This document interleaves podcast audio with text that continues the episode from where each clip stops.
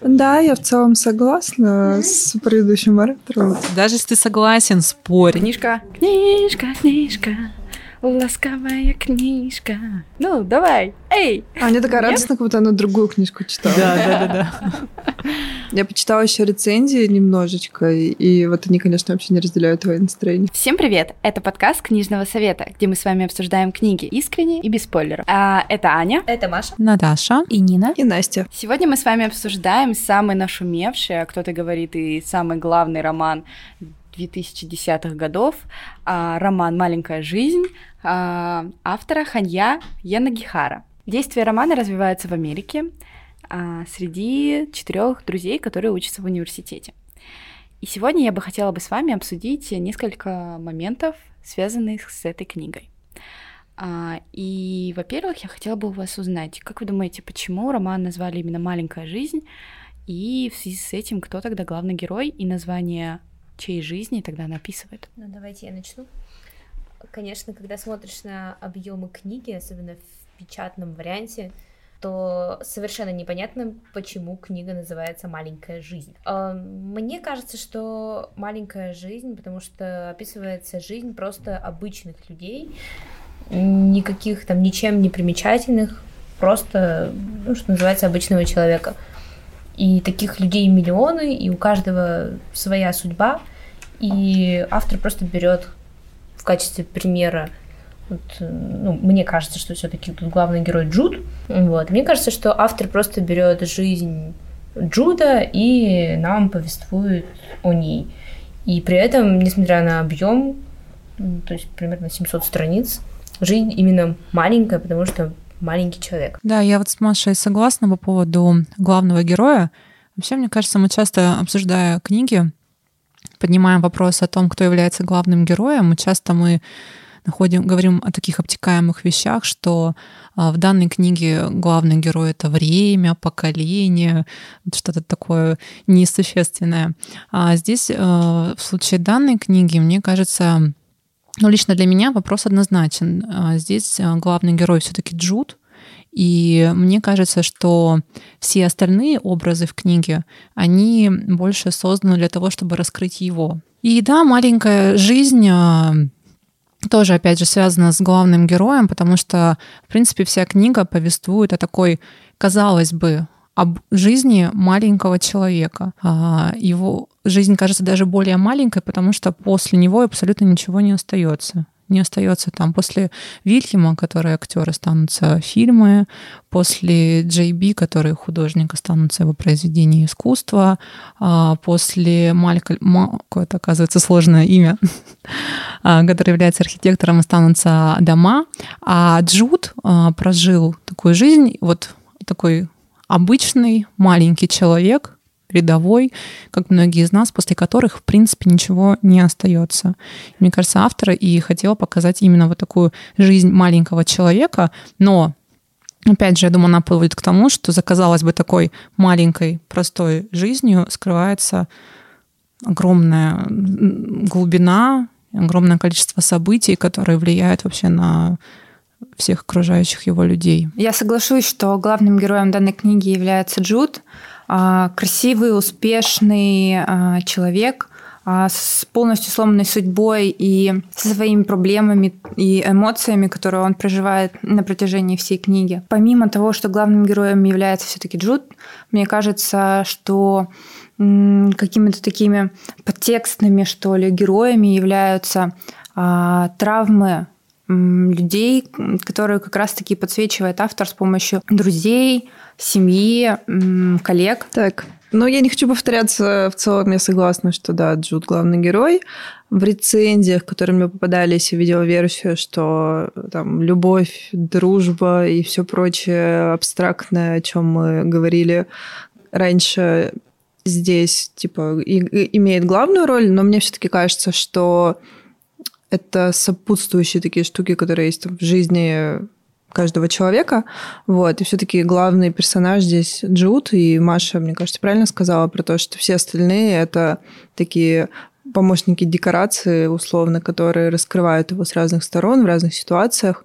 там рассказывают его жизнь, детство, отрочество, юность и все прочее, что там было у Толстого. Вот. Почему маленькая жизнь? Не знаю. Я, если честно, не поняла название. Да, книжка слишком большая, и я бы назвала очень, очень, очень, очень большая длинная жизнь Джуда, где ты вначале засыпаешь, потому что не понимаешь, э, как прочитать эту книгу, если она будет такой же нудной, все 700 страниц, но потом как-то становится поинтереснее, побыстрее, затягивает. И в конце ты думаешь, ну, чья же жизнь тут все-таки маленькая? Ну, наверное, да, каждого из нас маленькая жизнь, в которой мы живем. Здесь просто автор выбрал сюжет человека и рассказал о нем, что его жизнь такая. Хотела спросить у вас, разделяете ли вы мою идею по поводу того, что мне кажется, что маленькая жизнь здесь в контексте, не знаете, не как у русских классиков а маленький человек, а в контексте маленькая жизнь равно детство потому что в данной книге очень а, много уделено внимания именно детству человека, и даже не только Джуда. Если вы вспомните каждого героя, там каждый герой раскрывается через его детство в начале. Поэтому мне кажется, здесь маленькая жизнь, вот именно маленькая жизнь маленького человека, вот этого маленького ребенка, его детства. Не знаю, мне кажется, Анина идея очень крутая. Я, честно говоря, с такой стороны вообще не смотрела.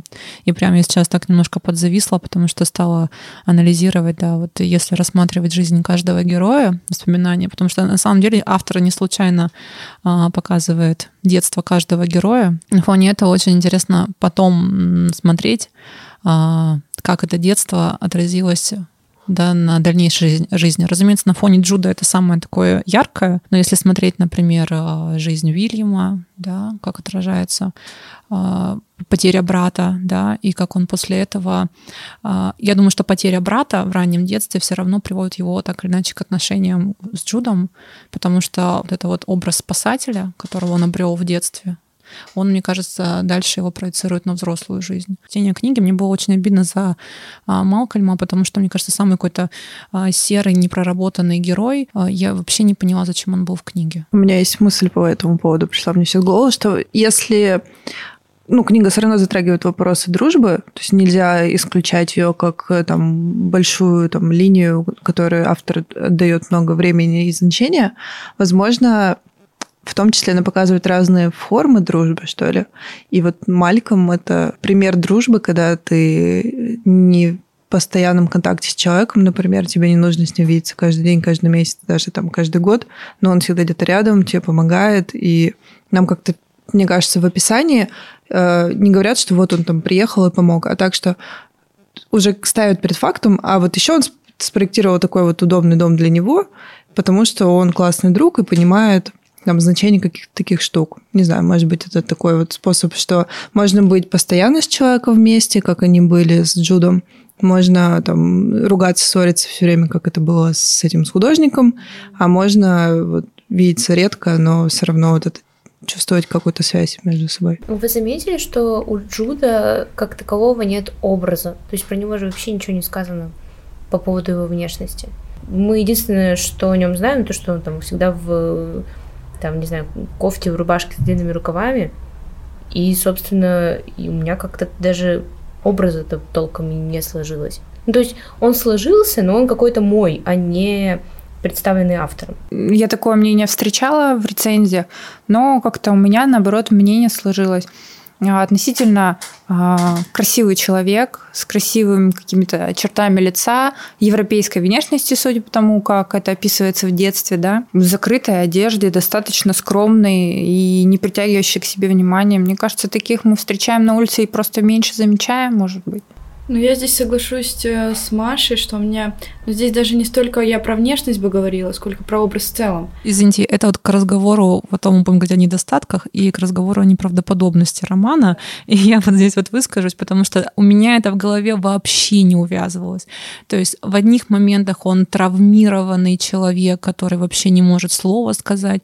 А, перелистываешь страницу, он уже успешный адвокат.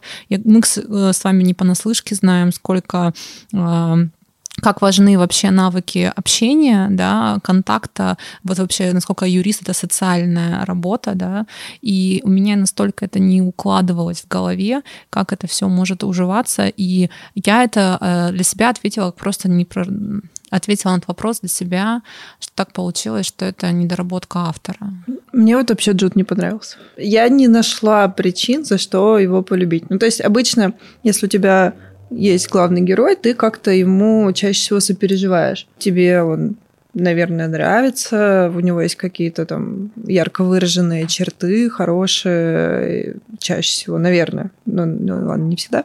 А здесь, не знаю, я, я читала всю книгу и не могла понять, почему его все так любят. То количество каких-то непонятных мне поступков, то, как он там себя самоуничтожает, как он не принимает заботу близких и все прочее. Да, это часть его образа, и автор там, наверное, специально в чем-то гиперболизировал эти штуки, чтобы нам стало понятнее, что это за человек, но я бы такого друга себе не хотела. Я согласна с Настей, на протяжении всей книги я задавалась вопросом, откуда столько друзей, что в нем располагает, да, а вот что в нем такого, что вот такое окружение у него, которое такие поступки совершает по отношению к нему. Для меня тоже это было вопросом. Слушай, для меня, кстати, абсолютно вообще понятно вот это. Э, я себе это объяснила как, что практически всю книгу, которую э, всю часть книги, что мы читаем про Джуда, мы читаем а, с его слов, то есть он описывает происходящее с собой. Его образ навязан нам только его мыслями. Мы не знаем о том, какой он вне, ну точнее мы знаем по каким-то обрывкам, но они настолько недостаточны нам, чтобы сфор... и настолько разные, что мы не можем сформировать картину. Именно такое мнение у меня было. Я все это время очень внимательно слушала вас и не понимала, почему вы роман оцениваете с точки зрения, именно с этой точки зрения, поскольку роман идет более-менее от первого лица, где есть ставки от имени других персонажей, описывающих главного героя, и как они его видят они описывают его очень хорошими эпитетами, там, красивый, умный, заботливый, да, вот я просто повторяю Аня. Нет, вопрос не в этом. Мы оцениваем а, не только то, что о нем говорят. Мне кажется, там достаточно вообще поступков, которые его характеризуют, и которые, а, как реально, не совсем адекватного, вспыльчивого, местами неблагодарного человека. У него это бывает, конечно, он потом раскаивается, но эти поступки все равно нельзя вычеркнуть.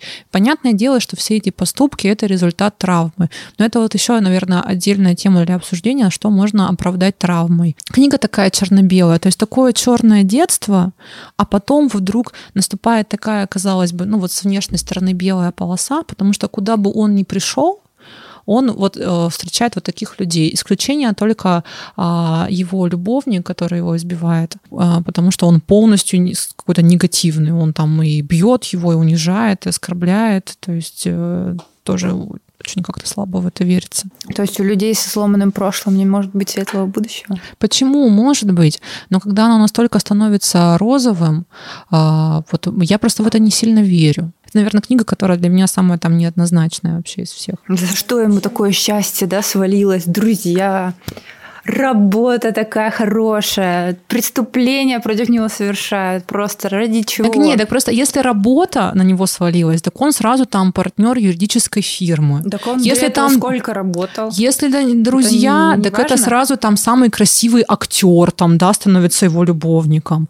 Я не знаю, если дом, так это сразу там какая-то высотка там а, обделанная по последней моде. Вот, ну вот это-то, ну... Зависть. Нет. Зависть Нет, возможно, слушайте, да. классно классная работа, а сколько для этой работы нужно сделать и сколько он делал? Ну да, ну просто нет, когда эти сказки сочетаются с таким адским насилием, возникает вопрос. То есть ты либо хочешь показать всю вот эту, то есть всю вот эту вот такую правду жизни, описывая правдоподобное это насилие, да, а, но а когда это насилие совпадает с, с такой вот сказкой, ну какие-то возникают вопросы книги, мне кажется. Настя, а ты что думаешь?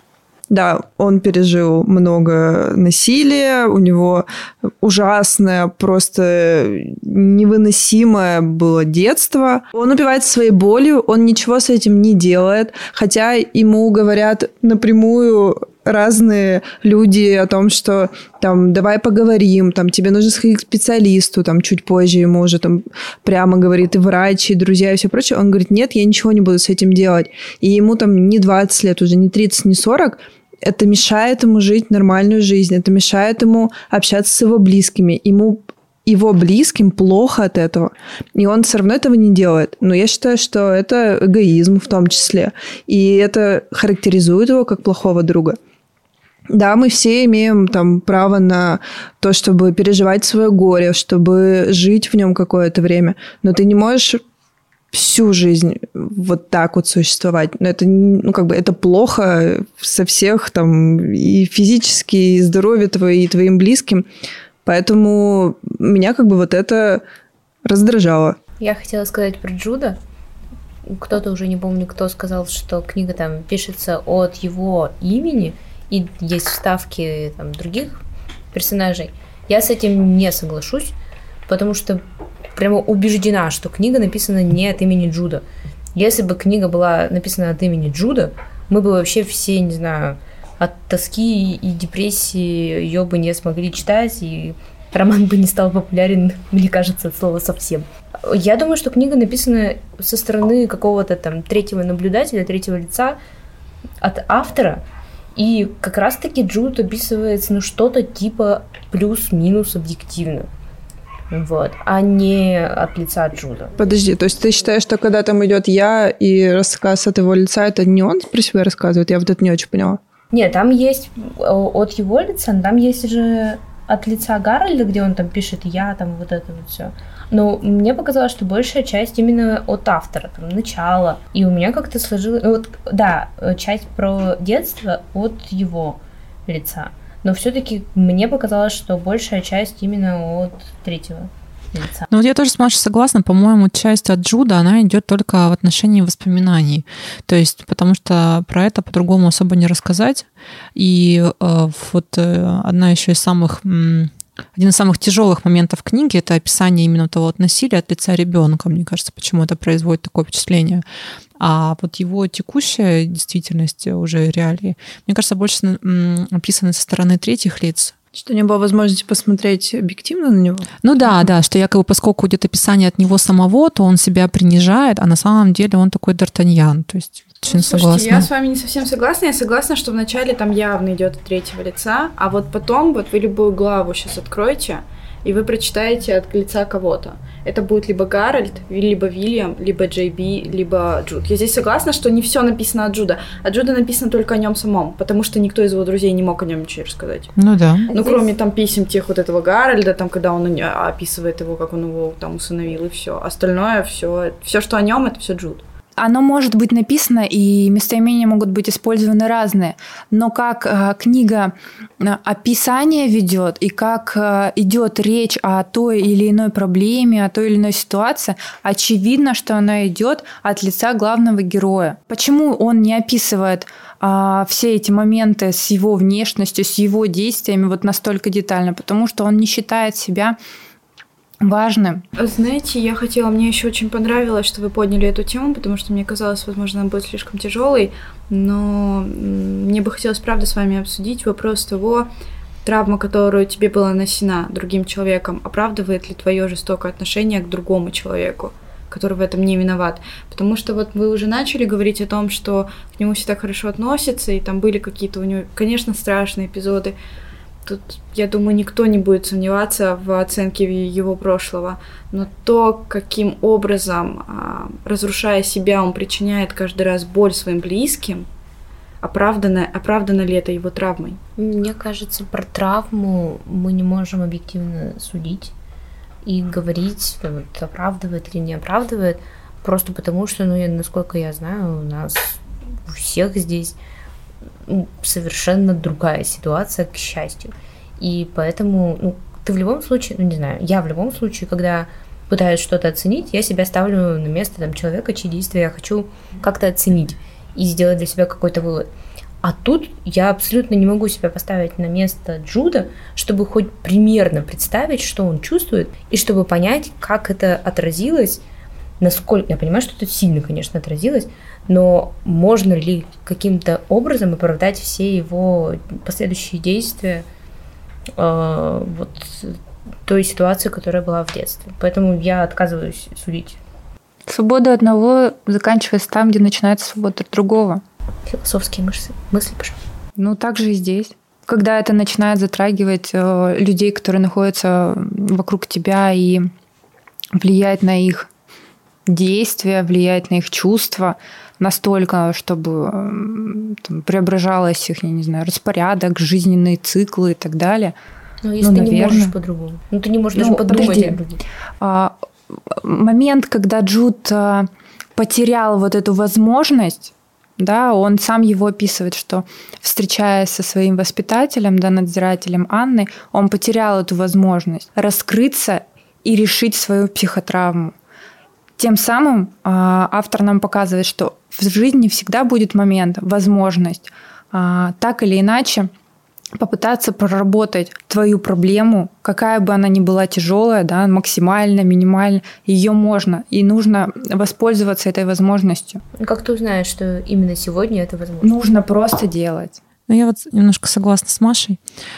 Эм, ну и я здесь не буду кривить душой, немножко почитала умных людей, статью Галины Юзефович, а, рецензию на эту книгу, и она приходит к выводу, что автор хотел показать а, такую травму, которую невозможно проработать.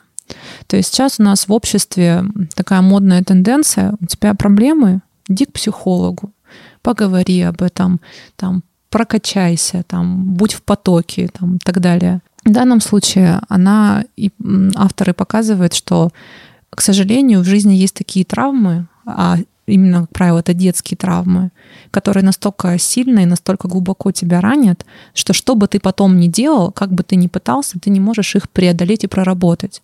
И мне кажется, она и показывает, что у Джуда потом появилось все, о чем люди мечтают. У него прекрасная карьера, у него любящие родители, с ним рядом любящий человек, прекрасные друзья. Но даже все это его не спасает и не позволяет ему выбраться. Он все равно продолжает мучиться, продолжает себя резать. И на фоне вот этого роман «Безысходность». Ты его закрываешь, книгу, я не знаю, что вы испытывали, я испытывала просто чувство безысходности, потому что человек так и не смог справиться, он так и не смог преодолеть. А, вот его настолько сломали в детстве, что ему в жизни, к сожалению, ничего не помогло. И по поводу того, что делать окружающим, то есть тут же еще возникает вопрос, вокруг него, да, есть люди, которые пытаются помочь и ничего не могут сделать, и только хуже, возможно, иногда делают, да, и сами получают боль. Для меня вот вопрос, что в таком случае делать именно близким, когда ты не знаешь, как помочь, да, сам страдаешь, что вот здесь вот смириться. И вот мы видим в последних главах, как Гарольд все равно примиряется с тем, что он не смог там спасти своего сына. Мне кажется, тоже интересная мысль, что а, все его обидчики, они же умирают. Он переживает всех. Да, кстати. Он переживает всех, но, к сожалению, эта вот сила этих травм, да, она всегда с ним на протяжении там всей жизни до самого конца. Казалось бы, уже все этих людей нет, которые тебе причинили эту боль, уже давным-давно это в прошлом, уже нужно это отпустить, а это такая боль, которую вот невозможно даже сквозь года отпустить. Даже понимая, что этих людей нет, ты в безопасности, никто тебе больше не причинит вред, потому что даже когда вот в книге было написано про смерть Калиба, вот меня это прям удивило, что автор даже показывает, что и этот обидчик тоже все, его больше нет в жизни. Но обидчиков нет, но справедливость же не восторжествовала. Поэтому, да, я согласна, что в конце у тебя безысходность, потому что как бы все обидчики не наказаны юридически. Ну, смотрите, вот. вы говорите безысходность, но ведь при этом он прожил жизнь. Там же все-таки было что-то хорошее, и какие-то светлые моменты были. И, не знаю, если мы рассматриваем просто жизнь как великий дар, вот это вот, Э, позиция, он мог уйти, что называется, в самом начале книги. У него были все возможности, но при этом он все-таки прожил и все-таки, ну, я думаю, не всегда, конечно, но получал хоть какое-то удовольствие. Мне хочется хотя бы в это верить от жизни. Нет, я с Машей согласна. А, это вот один из... Мы просто очень много говорили про недостатки Джуда. Наверное, а, если говорить про его достоинство, то это жажда жизни, несмотря на то, что она такая маленькая и иногда кажется настолько никчемная, она в нем есть. Да, и он борется за эту жизнь до последнего. И для меня он даже в этом выглядел каким-то героем, потому что когда я узнала, что умер Вильям, а, для меня не было сюрпризом, как книга закончится, потому что он настолько живет им, и его, да, жажда и борьба за жизнь, она, да, вызывает, наверное, ну, у меня вызвало уважение. Ну, слушайте, смерть — это же тоже часть жизни. У меня сегодня философское настроение. Да, да, да, Но у да, нас маленькая жизнь. То есть она как-то и начинается с рождения, и заканчивается смертью.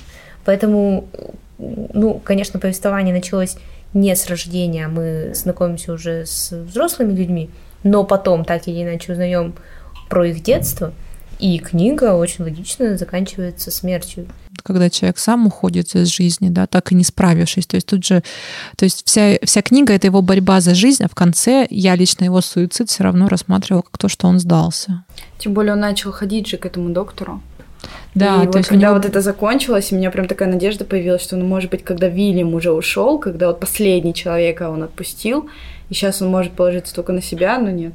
Это знаете, когда Ува умер, и там мы обсуждали, что он умер не один, что он не чувствовал себя одиноким, что столько всего в его жизни случилось.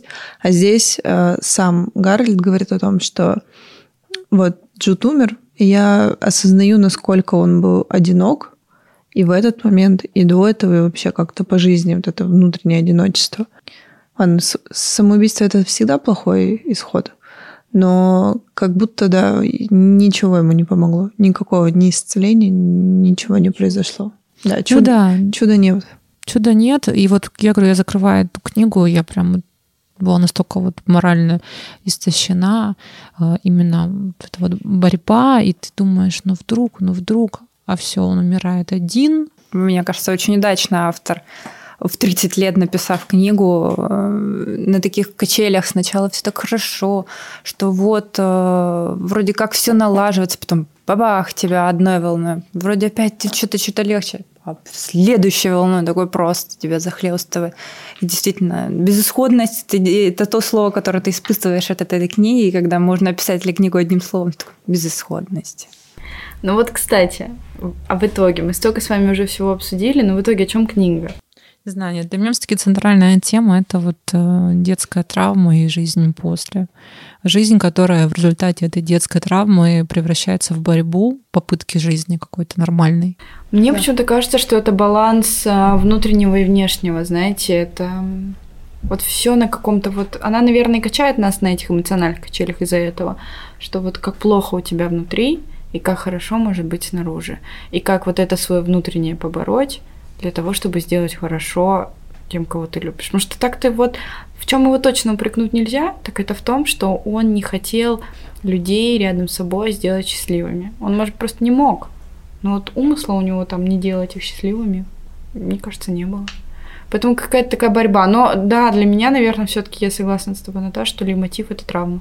Для меня это роман о жизни и боли, который не становится темным, который пропитан проблемами главного героя. Но это не сказка об исцелении, о которой мы сейчас все говорим. Герой у нас не становится, тем не менее, да, в результате психотравм каким-то жестоким озлобленным, а вполне э, приятным человеком. И я как будто бы как герой смиряюсь с его участью и понимаю, чем она заканчивается. Вот какой-то такой конец э, книги для меня стал. Иного исхода бы не было точно. Я просто читала такое мнение, что книга производит впечатление именно когда ты ее читаешь первый раз, потому что много таких шоковых моментов, они тебя шокируют, и именно это производит впечатление. Э, В связи с этим у меня вопрос к Маше. Вот ты перечитала через какое-то время. Поменялось ли у тебя мнение об этой книге? Или как было после первого прочтения, так и после второго? А, Мнение скорее не поменялось, но перечитывать книгу я не советую. Э, Я читала ее впервые в семнадцатом году, то есть пять лет назад, и тогда она произвела на меня, на меня сильное впечатление, когда ты читаешь и просто реально в шоке от того, каким испытаниям подвергся главный герой, и ты думаешь, господи, а что же там будет дальше, когда же это закончится, то, конечно, при перечитывании ничего уже подобного ты не чувствуешь, просто потому что ты знаешь, что там Не, но это произойдет. смазывает впечатление, или при втором прочтении ты что-то вот еще открываешь. Честно говоря, да, на мой взгляд, книга на один раз может быть лет через 20-30, когда я забуду, о чем книга, мне будет интересно перечитать, перечитать это все и там обнаружить новые пласты, какие-то новые идеи. Но сейчас мне перечитывание даже по диагонали, даже там с пропусками определенных частей далось тяжело. Мне кажется, что книгу можно полюбить за увлекательный сюжет. Может быть, вы меня сейчас закидаете помидорами, но меня книга, вот особенно в семнадцатом году, увлекла. Первые сто страниц не особо, то есть ты сначала пытаешься понять, что вообще происходит, очень много людей, какой-то информации, а потом, когда раскрывается Джуд, ты узнаешь про Джуда, что там у него было в детстве, то это все затягивает, и книга написана каким-то таким очень доступным языком, что я получила прямо удовольствие, несмотря на все ужасы и безысходность, которые мы тут обсуждаем. Для меня один из главных плюсов книги — это а, захватывающий сюжет, и здесь, да, спасибо автору, и мне кажется, она еще использует такой интересный прием. Вначале представляют Джуд, уже весь такой травмированный. И, разумеется, тебе, читая дальше, тебе хочется узнать, почему он таким стал. И это тебя захватывает, и она еще дозированно дает информацию, почему он таким стал. То есть нет такой одной главы, где все его рассказывают. И за счет этого создается да, такой захватывающий интересный сюжет. И э, пусть наших слушателей объем книги не страшит, если вы осилите первые страниц 200, скорее всего, вы дочитаете эту книгу до конца.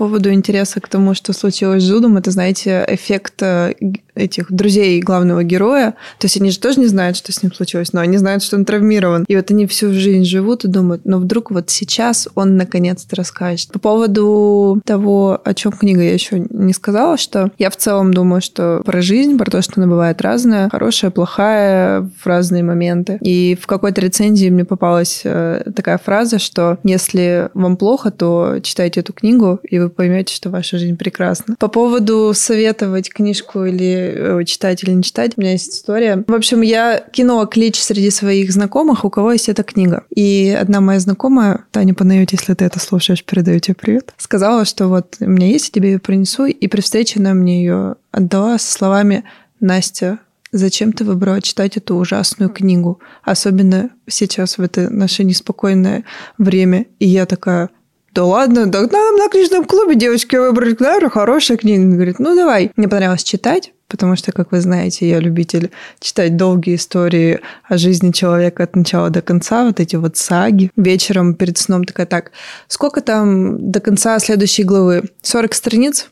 Ну ладно, в целом начну читать, если что, брошу. Ты дочитываешь главу и такой, блин, там время уже так поздно. Ну сколько там следующая глава? так, еще 60 страниц. Ну ладно, я начну читать. И вот я несколько вечеров вот так вот провела, потому что, ну все, ты в какой-то момент уже подсаживаешься на эту иглу и хочешь дальше, дальше, дальше, что там, что там, что там. Да, еще потому что еще заканчивает главы на каком-то самом интересном месте, и тебе хочется продолжать. Мне кажется, что это как раз-таки вот история о том, что хорошо бы продать, очень хорошо бы продать травму. Ты думаешь, что она списала книгу с надеждой продать побольше? Я думаю, она как человек, который работает в глянце, она, я думаю, неплохо плохо понимает, что продается. И я считаю, что эта книга, она прямо нацелена на продажу. Мне кажется, хорошая книга не пишется целенаправленно. Не знаю, я считаю, что эта книга это просто она опровергает не на твою теорию, потому что эта книга, она просто провокация. Книга, в которой собраны максимальное количество неоднозначных тем, которые вызывают реакцию у общества. Это же не делает ее плохой.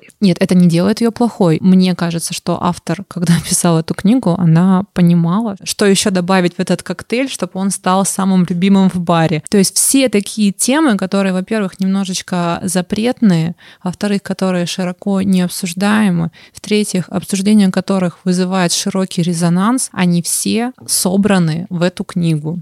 Ну, слушай, это же, с одной стороны, э, круто, она берет это все, замешивает э, реально в одну книжку и говорит, вот на, держите. Роман написан вообще о четырех мужчинах. И мы смотрим, как мужчины смотрят на мир. Многие романы написаны о, о женщинах и об их эмоциях, а о мужских эмоциях очень мало. И здесь показывается в том числе то, что мужчины умеют чувствовать, у них тоже есть проблемы, и как они переживают ту либо иную тему в своих мыслях, и как Гарольд размышляет о потере ребенка. Обычно у нас о потере ребенка рассуждают женщины зачастую. Поэтому роман определенно написан на актуальную тему, но он написан хорошим языком, и нельзя его принижать. Слушайте, ну я вот вообще под сомнение ставлю всю книгу.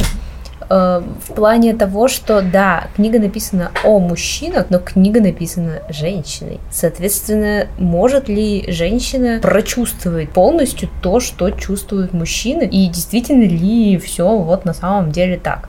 Для меня это вопрос. Нет, это очень хороший вопрос. Книга написана не о, о чувствах мужчин, а о том, как женщине представляются эти чувства мужчин. И объективно а, история насилия над женщиной никогда не вызовет такого ажиотажа, как история насилия мужчины над мужчиной. Но когда рассказывается история насилия над маленьким мальчиком со стороны мужчины, это просто взрыв мозга. Я с вами здесь вообще не согласна. Я не думаю, что все-таки эта книга о том, как женщина представляет что там у мужчины.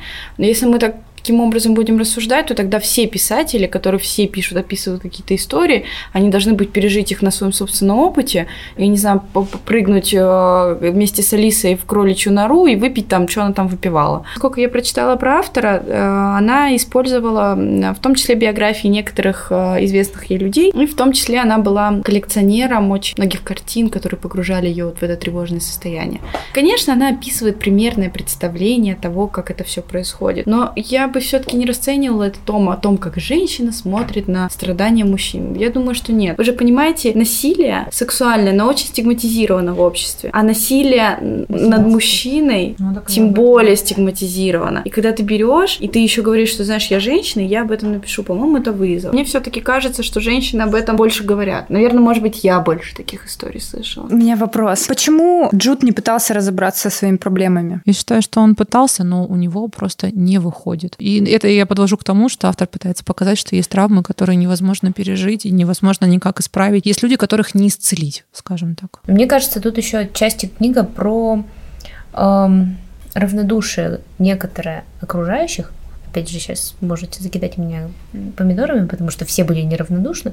Но мне почему-то запомнились моменты, когда э, так или иначе тот или иной герой оговаривается. А если бы я тогда спросила? А если бы я тогда поговорил? А если бы я тогда там что-то сделал? И мне кажется, это такой важный звоночек в этой книге, что не будьте равнодушными. Не бойтесь там, не знаю, как-то вмешаться, что-то там узнать, там спросить. Это, это может быть там лишним, это может, не знаю, быть воспринято как-то не так, это может повлечь не те последствия, но для меня, ну, я это как-то воспринимаю для себя, что лучше все-таки попробовать что-то сделать, чем промолчать. А я вот не очень согласна с тобой, Маша, потому что мне кажется, это показывает нам, как люди, которые переживают потерю близкого человека, который покончил с собой, они себя за это винят. И когда ты начинаешь, ну, как бы винить себя в такой ситуации, ты вспоминаешь вот эти все моменты и думаешь, а вот можно же было сделать по-другому, а вот это я виноват. То есть, мне кажется, это не то, что... Ну, нет, мысль хорошая про то, что нужно там в любом случае, если тебе хочется и кажется, что нужно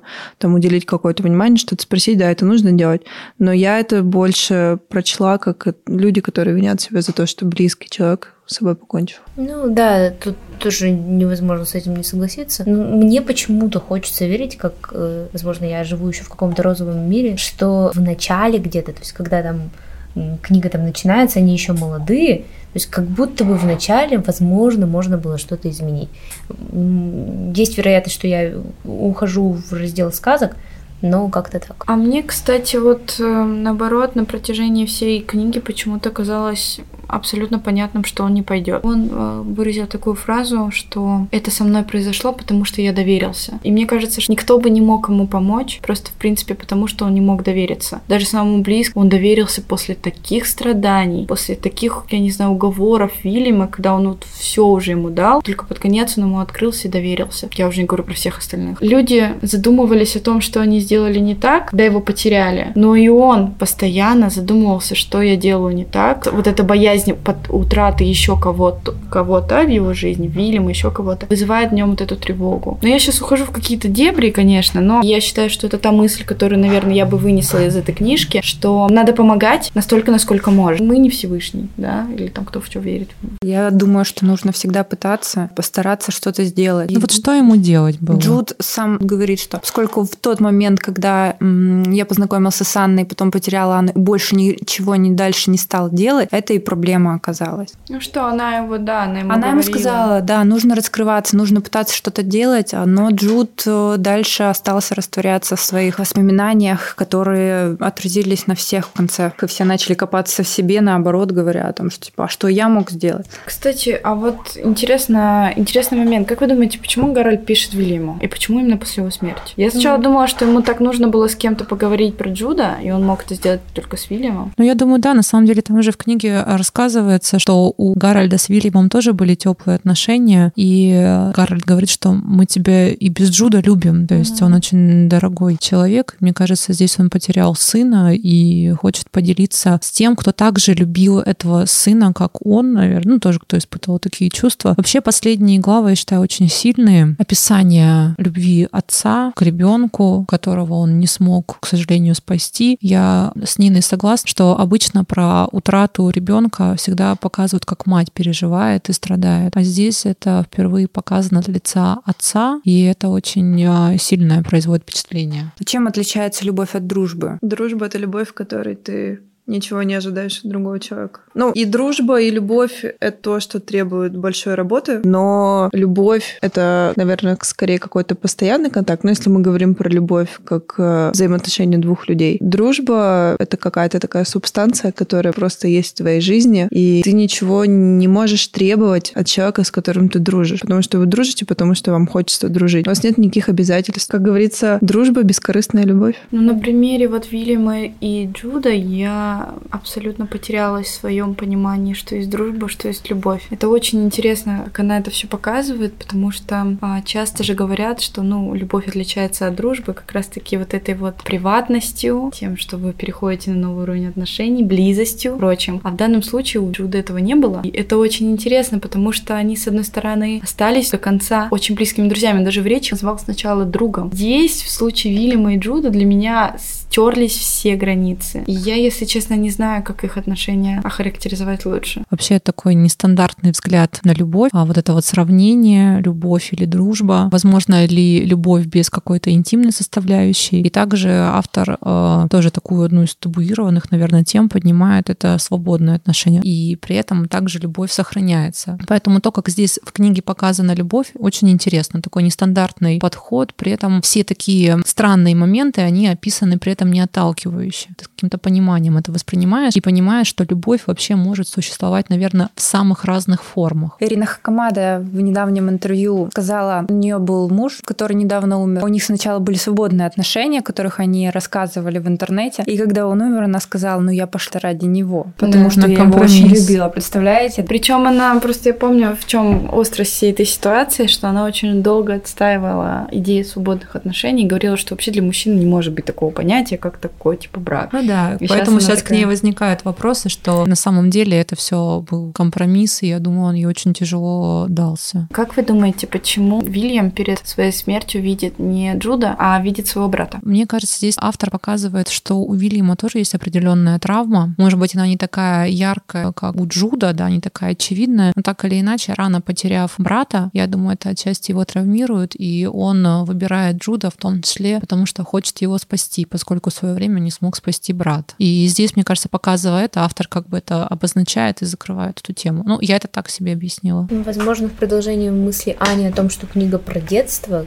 вот маленькая жизнь это детство, так или иначе, все самые сильные впечатления откуда-то из детства. И именно поэтому Вильям видит своего брата как вот самое, там, не знаю, сильное, важное, что было в его жизни. Или это все связано с детством. Возможно, это так. Ну, я думаю, что автор для- как раз-таки закольцевала историю отношений Джуда и Вильяма с отношениями Вильяма и брата, которые не были реализованы. Я хочу поставить перед вами самый важный вопрос. Советуем ли книгу? Советую с оговоркой, что не перечитывать. Но я бы посоветовала в качестве, ну, не то чтобы легкого чтения, потому что это не легкое чтение, но так, чтобы почитать и подумать о жизни. У меня собирается мама книжку прочитать. Даже не знаю, какие будут у мамы впечатления. Мама, если ты слушаешь этот подкаст, уже прочитав эту книгу, то тебе привет. Кстати, очень интересное впечатление об этой книге именно у взрослого поколения. А сможет ли старшее поколение, несмотря на наличие каких-то таких более строгих взглядов, прочесть эту книгу до конца и что-то в ней найти положительного? Я бы эту книгу посоветовала, но, наверное, вот наверное, в нашем вот возрасте, я боюсь, что вот, например, моя мама, возможно, она строгих взглядов, и ее бы вот эти все вот эти вот моменты провокационные, они бы очень сильно оттолкнули, и они бы застилали все остальное. Либо просто вообще людям, которые открыты а, ко многим провокационным вещам. Я бы посоветовала эту книгу не впечатлительным людям, потому что так или иначе будут затронуты темы насилия, которые не все могут переваривать. Я рекомендую эту книгу людям, у которых достаточно много времени, чтобы осилить 700 страниц. А, да, я согласна, что сильно впечатлительным не нужно читать. Ну и тем, кто готов к каким-то новым взглядам, новым каким-то вопросам, которым, может быть, раньше ты не задумывался, и к провокациям, кому разные темы иногда табуированы или какие-то другие не совсем приемлемые в нашем обществе, интересны, и кому хочется об этом думать. Можем ли мы сказать, что эта книга только для притязательных читателей?